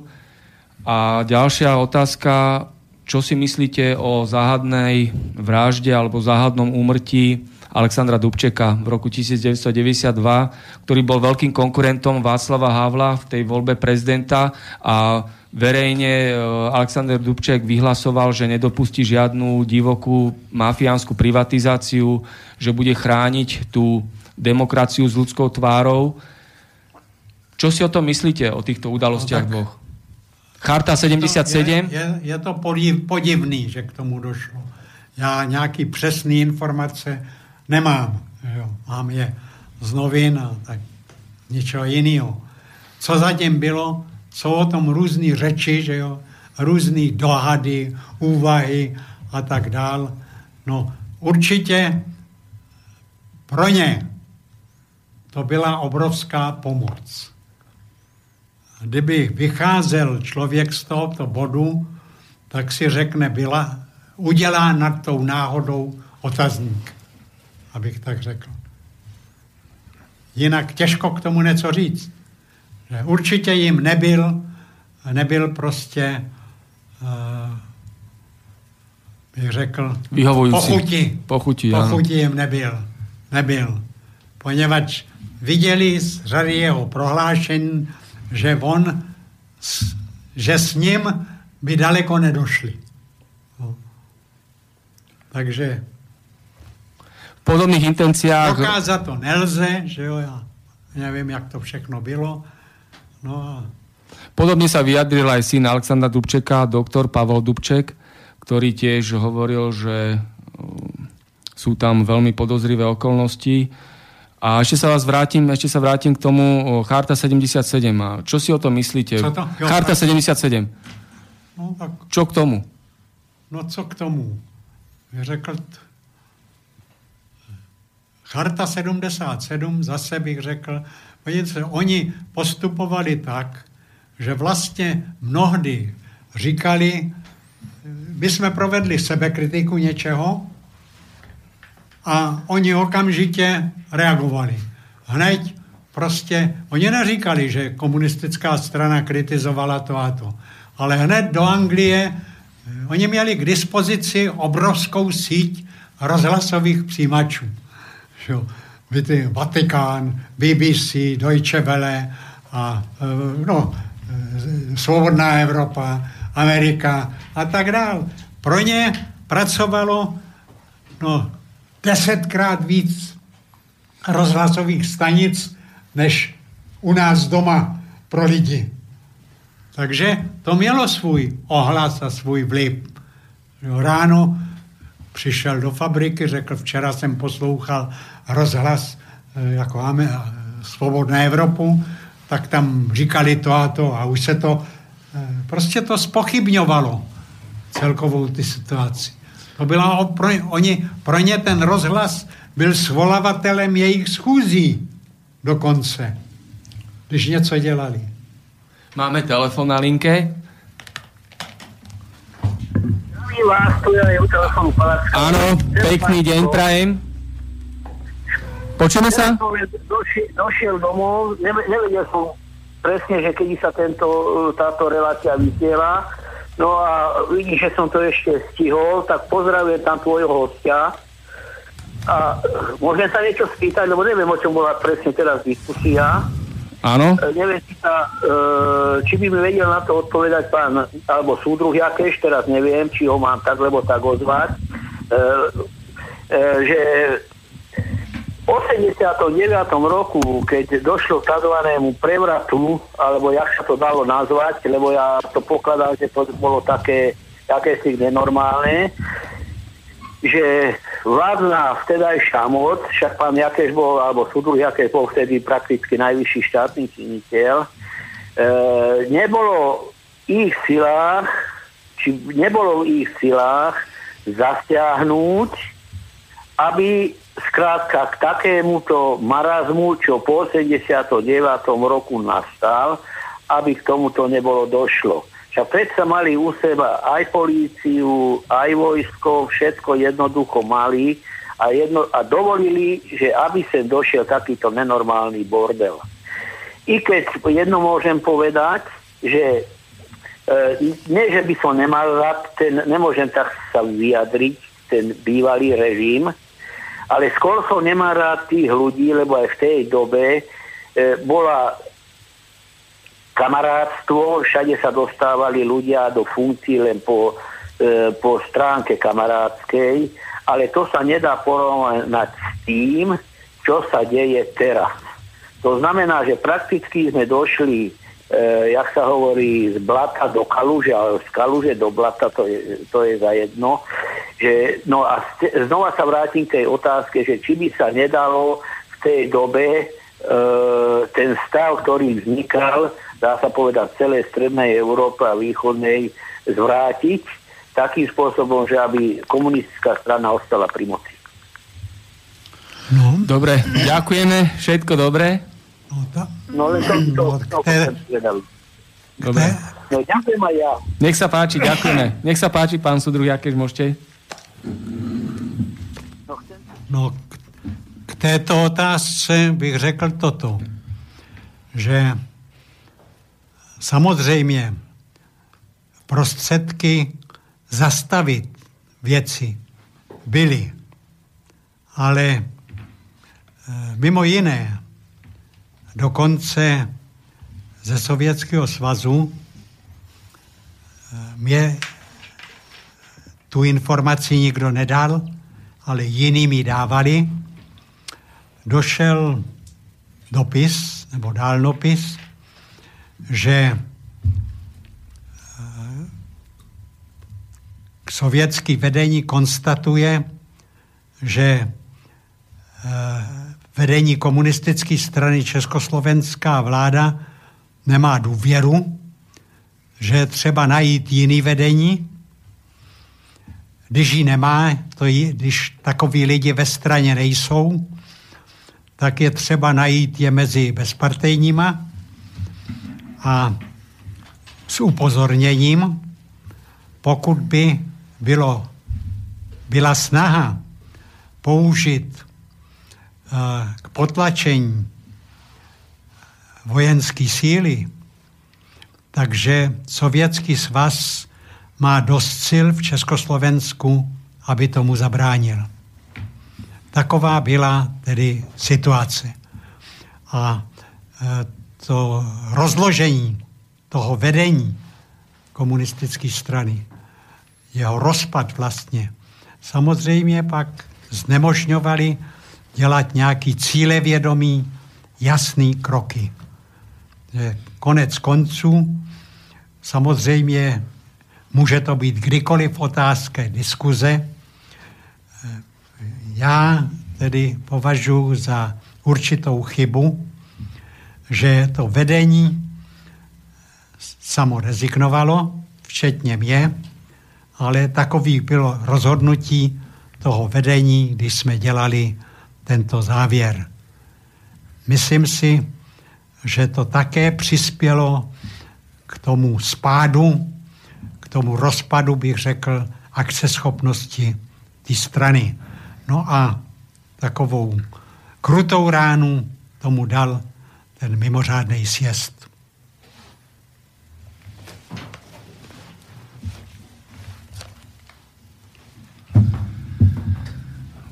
Momentálne v Českej republike komunistická strana Čech a Moravy je taký pevný prvok eh, českej politickej scény tradične má okolo tých 10-12% v parlamentných voľbách. E, pokračuje táto strana ideovo, myšlienkovo v šlapajách KSČ, alebo sa rozišli úplne s hodnotami a cieľmi komunistické strany Československa?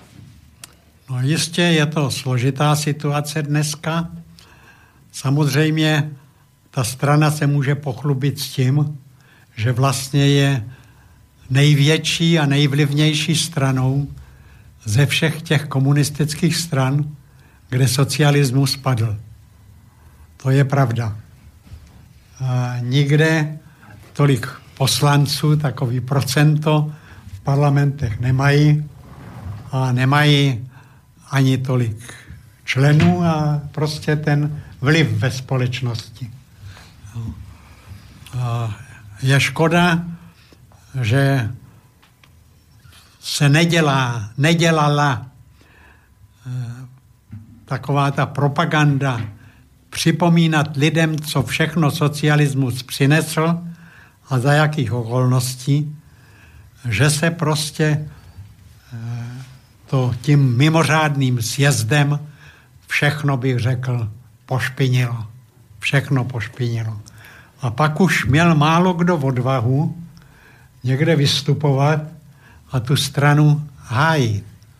Postupně takový stav nastává, ale v té straně eh, někdy zaznívá jedna věc a to je antistalinismus. A eh, to je, bych řekl, nebezpečná záležitost poněvadž Sovětský svaz je třeba posuzovat ne jen podle toho, eh, prostě, co se tam špatného dělo, ale podle toho, co ten Sovětský svaz vůbec světu přinesl. A jeho nenahraditelná úloha v porážce fašismu. Jaký oběti přinesl. A režim, který by byl špatný, by tyto oběti nepřinášel. Ten by vítal ty cizí armády a tak dále. Ano, v jednotlivostech i tam se to stalo, ale obecně ne. A zajímavý je fakt, že kam vstoupil sovětský voják, tam vlastně vznikla lidová demokracie a později socialismus. Tam, kam nevstoupil, přestože tam byly revoluční síly, se to nestalo. Proč? Poněvadž ten kapitalismus byl tak silný, že je umlčel. Že k ničemu takovému tam nemohlo dojít. Tam nebyl proto prostor. Byli rádi, že prostě válka skončila, že američani byli rádi, kolik na ní vydělali ještě k tomu a jak posílili svoji pozici ve světě. No a Sovětský svaz byl, tedy část Ruska, byla v ruinách. No a je politování hodný. To, co se tam stalo, že, jo, že ten sovětský svaz rozpustili a že prostě se rozpustila taky na té poradě ta Varšavská smlouva a to RVHP. Kdy to mohlo všechno dobře sloužit. Od posluchača Tomáša došla otázka na vás, súdruh Jakeš. Koľko rokov dávate ešte tomuto terajšiemu systému a aká bude alternatíva? Ďakujem. Čo to, myslíte? To si neodvážím říct prostě. Uh, jak to bude, až prozří většina lidí. No. Je to na ľuďoch všetko, no, čo budú ano, mať. Je to prostě těžko, těžko to odhadovat, tyhle věci. Čo myslíte na to? A, a válku člověk nechce přidělávat. Určitě. Poněvadž všichni ty revoluce vyústěvali většinou z té války. Velká říjnová revoluce by nebyla, kdyby nebyla porážka prostě, kdyby neskončila válka. No, aby nebyla. Ale právě proto, že byla válka, a byli lidi tak naštvaní na to, co všechno museli prožívat, no tak samozřejmě byli schopni přijmout ten Leninův recept, tedy udělat tu revoluci, všechno to eh, dát do společenského vlastnictví, no a budovat tu novou společnost na těch principech marxismu, leninismu. Podívejte se, už ten fakt, že ten Lenin přišel s tou teorií, že ta revoluce může začít eh, v zemi, dřív bylo jasně řečeno za druhý internacionály, že může začít jedině v té nejvyspělejší zemi. No a ten Lenin řekl, že to není tak, že může ta revoluce, a vždycky bylo počítáno, že ona bude postupovat masově hned, že tu revoluci je možný udělat v jedné zemi a nastolit v té jedné zemi ten socialismus. A ten moment byl konec té války. Všichni naštvaní na tu válku, všichni bych řekl, eh, nejen naštvaní, ale Eh, prostě už chtěli normálně žít, že? No tedy bylo možné je získat na svou stranu. A revoluci podpořili a, nepo, a, a přes všechny úsilí intervenčních armád, které tam byly poslany, poslány přes Kornilovi, Vrangli a další, kteří bojovali proti sovětské moci, se jim to nepodařilo Lenin pak umřel a to další realizace těch ideí, to provedl ten Stalin. Já jsem tam byl ty tři roky na, na té škole, e, viděl jsem ten sovětský svaz, že jo, jak, jak to všechno prostě tam e, běží, no tak e, jsem si nedělal žádný iluze o tom, že by prostě uh, ano? bez té války by to mohli udělat v tom Tam k, tým helikopterám. Áno, áno, počujeme sa, dobrý deň. Bratislavské štúdio, relácia Konšpiračný byt, nech sa páči. Dobrý deň, tu je Tibor Belaj, hasič, ktorý som mal tiež e, reláciu tam. Áno? Martin? Áno, počujeme sa, môžeš, Tibor? Uh, chcel by som do toho vysielania one pogondolovať tým našim príslušníkom, ktorí tam nasadili svoj vlastný život, keby sa dalo. A chcel by som ešte vyzdvihnúť, že síce po druhej svetovej vojne komunistická strana bola jediná tá, ktorá napomohla rozvoju v podstate ekonomiky a uh, v podstate rozvoju pracujúceho ľudu. Čo bolo síce pod vedením komunistickej strany, ale následne potom došla garnitúra, ktorá sa snažila toto, čo sa vybudovalo, všetko rozkradnúť. A vlastne to máme dnešných uh, tých papalášov. No, mluvíte, mluvíte, Dobrý. mluvíte plnou Dob- pravdu. Tak to bylo. Len škoda, Nemám k tomu škoda, co dodat. Len škoda, že ne, dnešná mládež sa v podstate tieto veci neučí a e, vlastne vyrastajú z nich cynické osoby, ktoré sa snažia pro, prospecháriť na nešťastie druhých ľudí. Ako neuvedomujú si to, že vlastne ženú sa do tej istej záhuby, ako bola pred druhou svetovou po druhej svetovej vojne a vlastne, že dojde vlastná genocída a ek- ako ekonomické vykoristovanie občanov. Dneska už na, napríklad my žijeme vo fašistickom štáte, kedy e, človek napríklad e, potrebuje rýchlu zdravotnú pomoc a niekto sa rozhodne, že nechá 3 čtvrte hodinu človeka v e, sanitke a radšej mu dáme fúkať, že či všetko je v poriadku, aby zabezpečil niečo iné pre niekoho iného, pritom tomu dotyčnému človekovi ide o život. Toto isté robili Nemci za druhej svetovej vojne, buď židovskému obyvateľstvu alebo slovanskému obyvateľstvu. Takisto v mnohých iných veciach bolo takto za- zabraňované, aby v podstate sa nemohli uplatňovať ústavné práva a podobne, ako sa to deje dneska v našej Slovenskej republike. Ja len toľko zatiaľ. No, Ďakujem do počutia. Ďakujeme, Tibor, všetko dobré. no, oceňuju to vaše stanovisko. Samozřejmě je třeba, aby bylo víc takových lidí, kteří mají váš názor a o to bojovat. Bojovat proti, naru, proti lhaní o té historii. Dnes se neříká pravda. Jo, v televizi jsou třeba v Čechách každý týden desítky takových rozhovorů, který nemají jiný cíl, než špinit to, co se udělalo pro lidi za existence socialismu.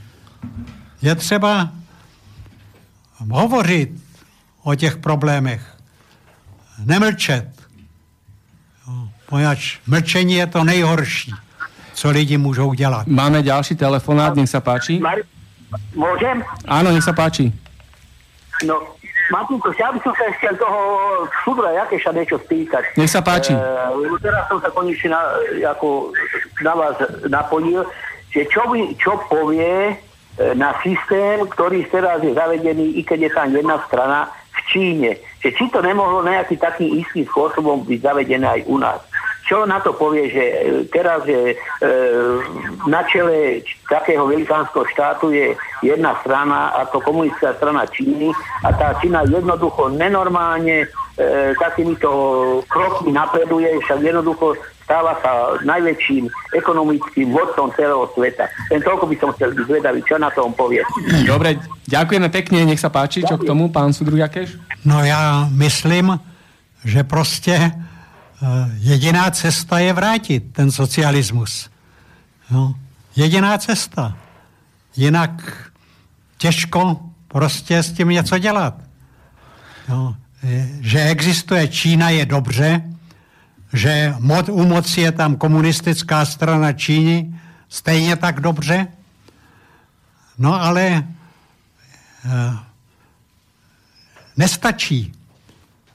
To je třeba, aby všude, bych řekl, řekli lidé svůj názor. A znovu připomínám, teď se řítíme do různých období, kdy budou za všelijaké volby.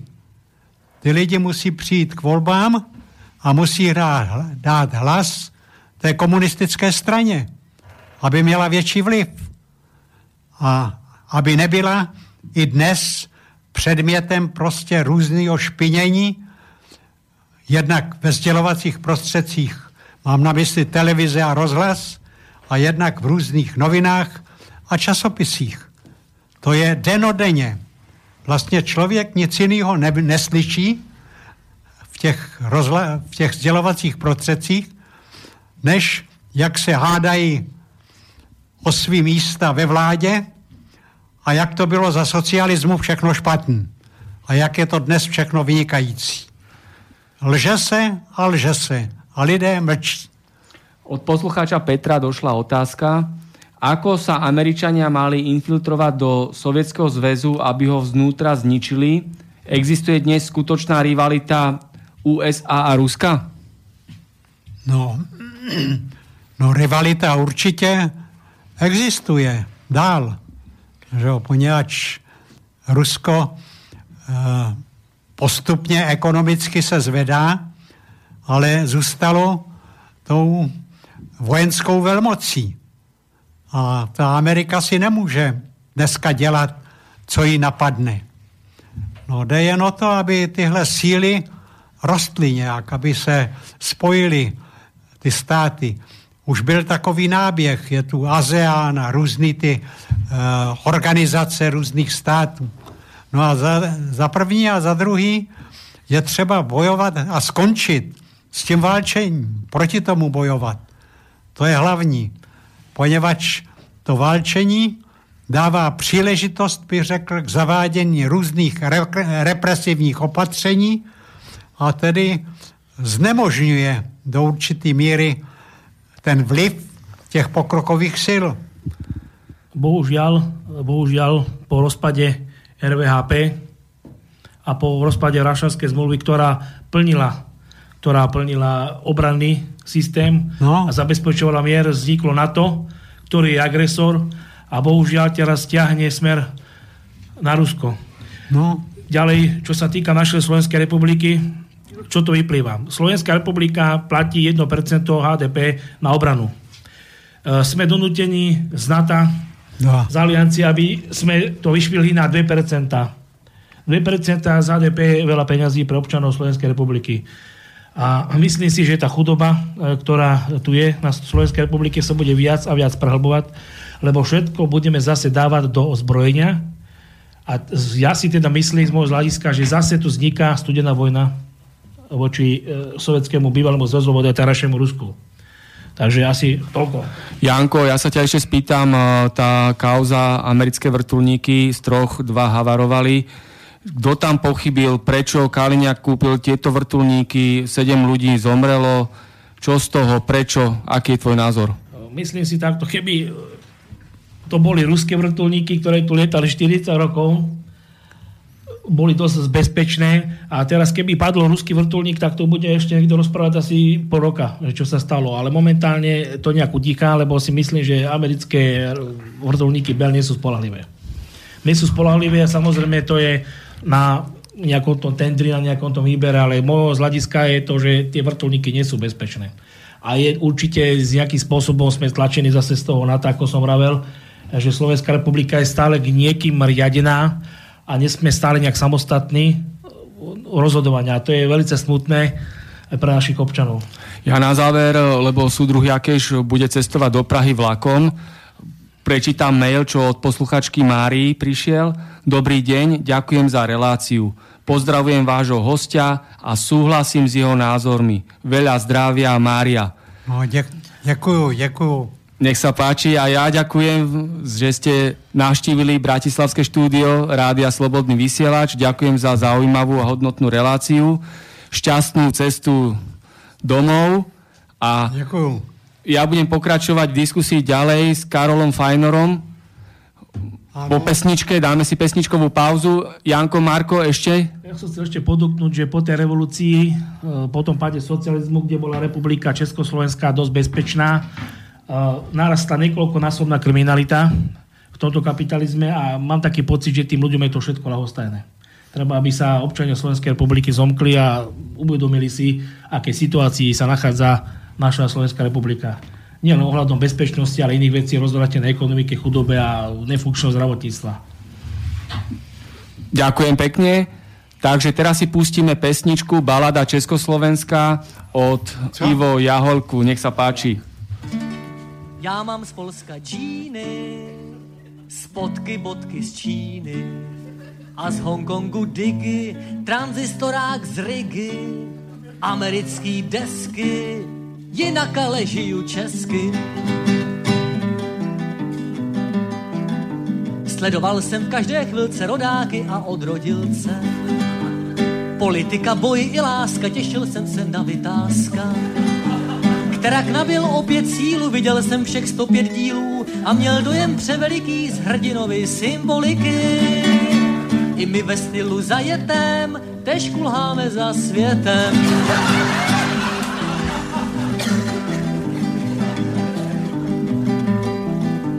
Já jsem divák televizní a otázka v uších mizní. Kdo byl asi poslán k děsu za ty první sondy z žďasu? Jak tam jeden od lopaty zapojil se do debaty, řekl to všechno jednou větou, že se schody nezametou. Byť by byli z mramoru, nikdy z dola nahoru.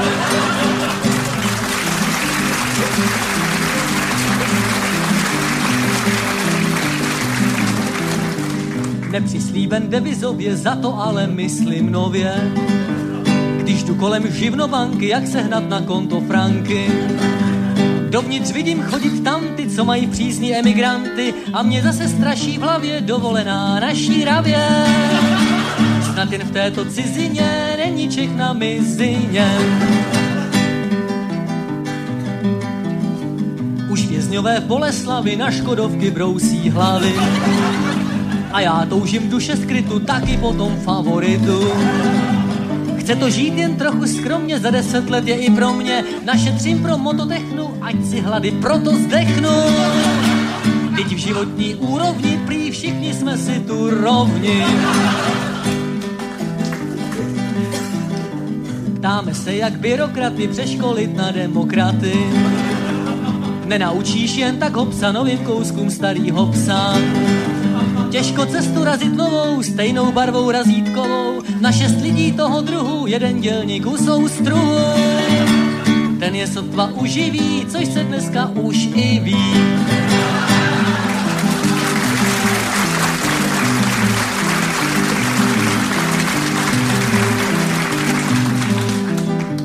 Já patriot každým coulem, hluboko jsem smek před soulem Olympijský oheň hasnul a já jenom tiše žasnu. Podívejme na Korejce, nejedí jen černá vejce, červenat se musím studem, kde jsou oni, kdy my budem.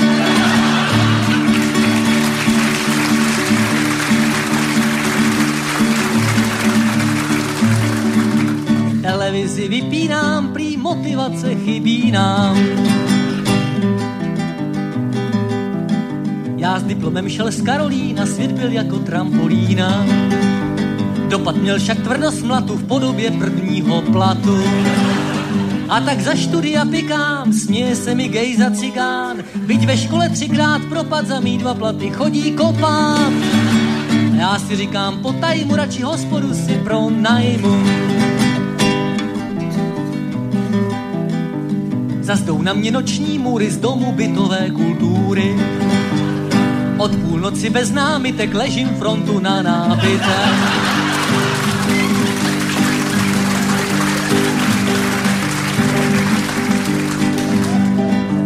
Díky našich krámů spektru zítra jdu spát před elektru. Je to horší každým rokem, děda sedí před čedokem.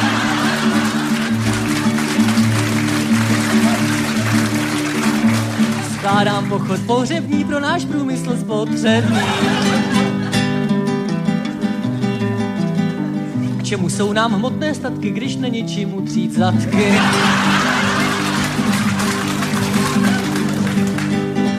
Jistili každý správným Čechem, ne papírem, ale mechem.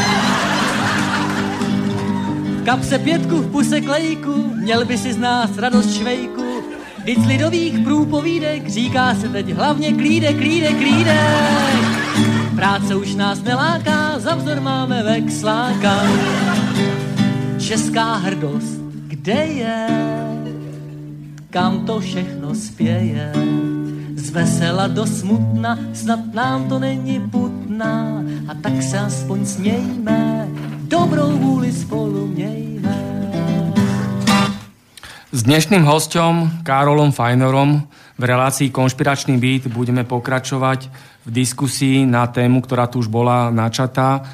Opozičné hnutie, opozícia v Polsku za čas e, socialistickej éry. A predtým ja pár vetami na to nadviažem na túto otázku. Otázkou, chceme žiť v našej republike ako ľudia alebo ako dobytok. Takzvaná opozícia na Slovensku, Matovič, Lipšic, Kolár a Sulík a prezident Kiska nám určujú a cieľene tak ovplyvňujú verejnú mienku, čo si máme myslieť a aké názory musíme mať. Spolu s vládnúcou bandou zlodejov Fico, Danko, Bugár, všetci spolu riadnú, riadia vládnu, parlamentnú a súdnu moc iba ku bezcenným úpravám v našej republike. Tu nepomôžu žiadne kozmetické úpravy vládnucej bandy zlodejov a jej tzv. opozície, ale treba tento systém zmeniť od podlahy. Vyčistiť tento Augiášov chliev, v ktorom sa tak dobre darí mafii Gorila a jej prísluhovačom. Tu sa nesmieme dať oklamať riadenou opozíciou a jej tzv. protikorupčnými pochodmi a podobnými podvodmi, ktoré organizujú nastrčení študenti a komedianti. Divadlo Matoviča, Budaja, Smatanu, Kolára, Lípšica, Poliačika, Sulíka a tak ďalej slúžia len na manipuláciu a odvedenie pozornosti občanov od skutočných problémov – Vládnúcu bandu zlodejov a jej tzv. opozíciu spája spoločný cieľ. Potrebujú, aby tento systém štátnej korupcie a bezprávia bez akejkoľvek zmeny pokračoval ďalej. A to znamená, že my občania budeme naďalej okrádaní, zotročovaní, vykoristovaní a klamaní. Náš štát potrebuje skutočnú zmenu, ktorú môžeme dosiahnuť cez parlamentné voľby, ale aj cez funkčné a záväzné referendum, v ktorom by sa prejavila skutočná vôľa ľudu, či chceme žiť v našej republike ako ľudia alebo ako dobytok. Čo k tomu z minulosti polská opozícia, terajšia situácia na Slovensku, Karol Fajnor? Uh, pozri, Martin, presne ako by ich všetkých jedna mater mala. Vrátim sa k tomu Polsku. Keď vznikla Solidarita, poznáme všetci dobre meno Lecha Valesu. Lech Valesa vyrastal v podstate ako no vyrastal, pracoval ako elektrikár v gdanských lodeniciach. Chcem len dneska povedať, gdanské lodenice neexistujú. Zamestnávali viac ako 15 tisíc ľudí. Lodný priemysel Polska bol jeden z najväčších. Dnes neexistuje. Je to práca tiež Valesu. Ale budem teraz konkrétny a uvediem ten príklad tých, tej opozície. Polská opozícia na čele s Valesom žiadala od Jaruzelského. Teraz poviem príklad. E, z tých 21 postulátov bol postulát číslo 19, teda tá požiadavka o zníženie odchodu veku do dôchodku. A teraz dobre počúvaj, čo chcela Solidarita. Chcela, že u žien v 50 a u mužov v 55-ke. Všetko toto. Jaruzelský hovorí. Toto je aj náš cieľ Polskej zjednotenej robotníckej strany. Ale momentálne polská ekonomika na toto nemá. Proste nemôžeme to urobiť. Vynikajúco nemôžu urobiť. Oni nechcú ľuďom výzvu streti a tak ďalej. Pozrite, aký je to režim. Došlo k zmene režimu. Okamžite prišli potichu nové zákony a odchod do dôchodku v Polsku bol v 67 rokoch. Dobre počuješ, v 67. Potom bola jedna z najväčších demonstrácií vo Varšave, vyše 100 tisíc, A tento istý pán Lech Valesa voči tomuto odchodu do dôchodku prišiel a označil túto demonstráciu za nedemokratickú. Krásne slovo. Označiť niečo, čo sa ti nepáči, nedemokratické. A teraz sa vrátim k tomu. Poliaci potichu vrátili tento zákon späť, znížili to, pretože, uvedem taký malý príklad. Samozrejme, riadi nás aj Európska únia, riadi nás hocikto a z Európskej únie vyšla smernica. Príklad piloti v jednom lietadle, ktorí majú na 60 rokov, to lietadlo nemôže odletieť. Hej. A to sa stalo dokonca polským pilotom, kde musel teda doleteť mladší pilot, lebo z okolností, lebo mali obidvaja na 60 rokov. Čiže tu chcem povedať, tá opozícia slubovala maximálne supersocializmus, na ktorý vtedy neboli podmienky. A skúsme si teraz povedať, čo nám slubovali od roku 89. Veď tu nikto nepovedal, že tu bude len v Bratislave 2000 bezdomovcov. Tu nikto nepovedal, že tu bude 700-800 tisíc ľudí v biede na Slovensku. Tu nikto nepovedal, že e, tu budeme mať zadlženie 44 miliard. Veď normálny dobrý gazda skúsi tak dať otázku, čo by dobrý gazda urobil so 44 miliardami. Tak máme to Slovensko aj pozlátené, lenže sme postavení do úlohy moderných otrokov a pozor, nikto si neuvedomuje, hoci sú je dnes doba tabletov, že my sa môžeme vrátiť do stredoveku.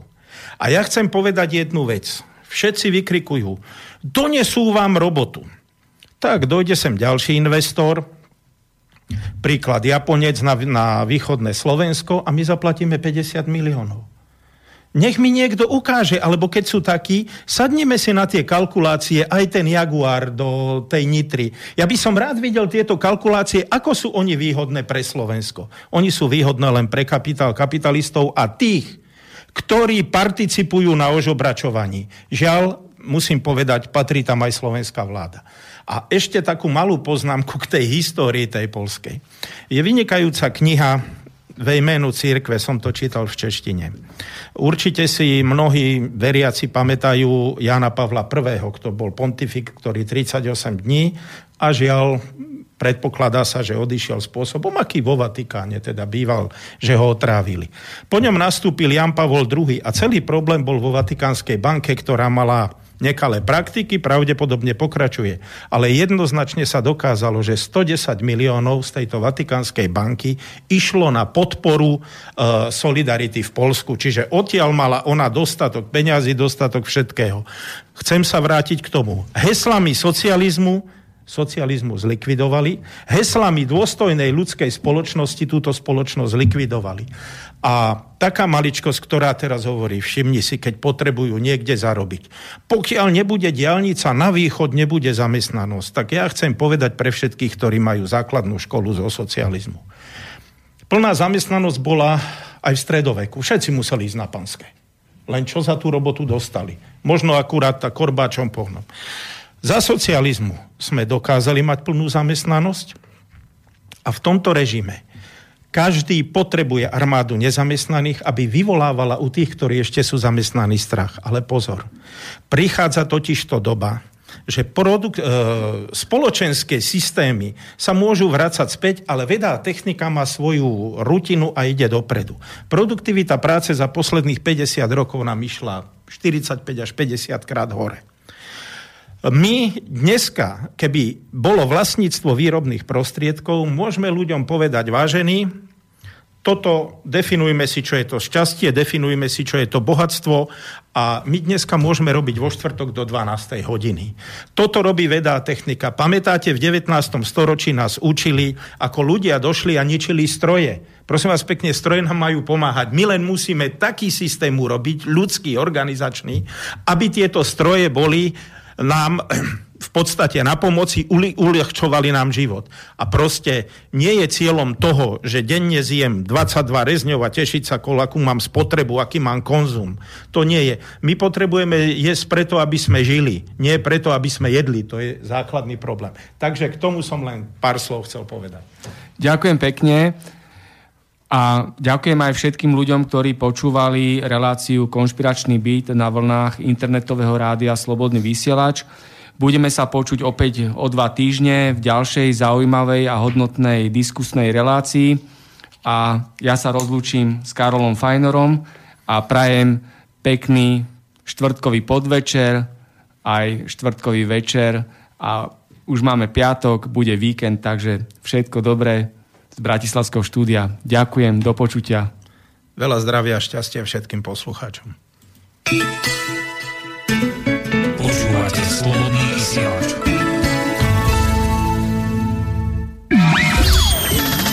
Táto relácia vznikla za podpory dobrovoľných príspevkov našich poslucháčov. I ty sa k ním môžeš pridať. Viac informácií nájdeš na www.slobodnyvysielac.sk Ďakujeme.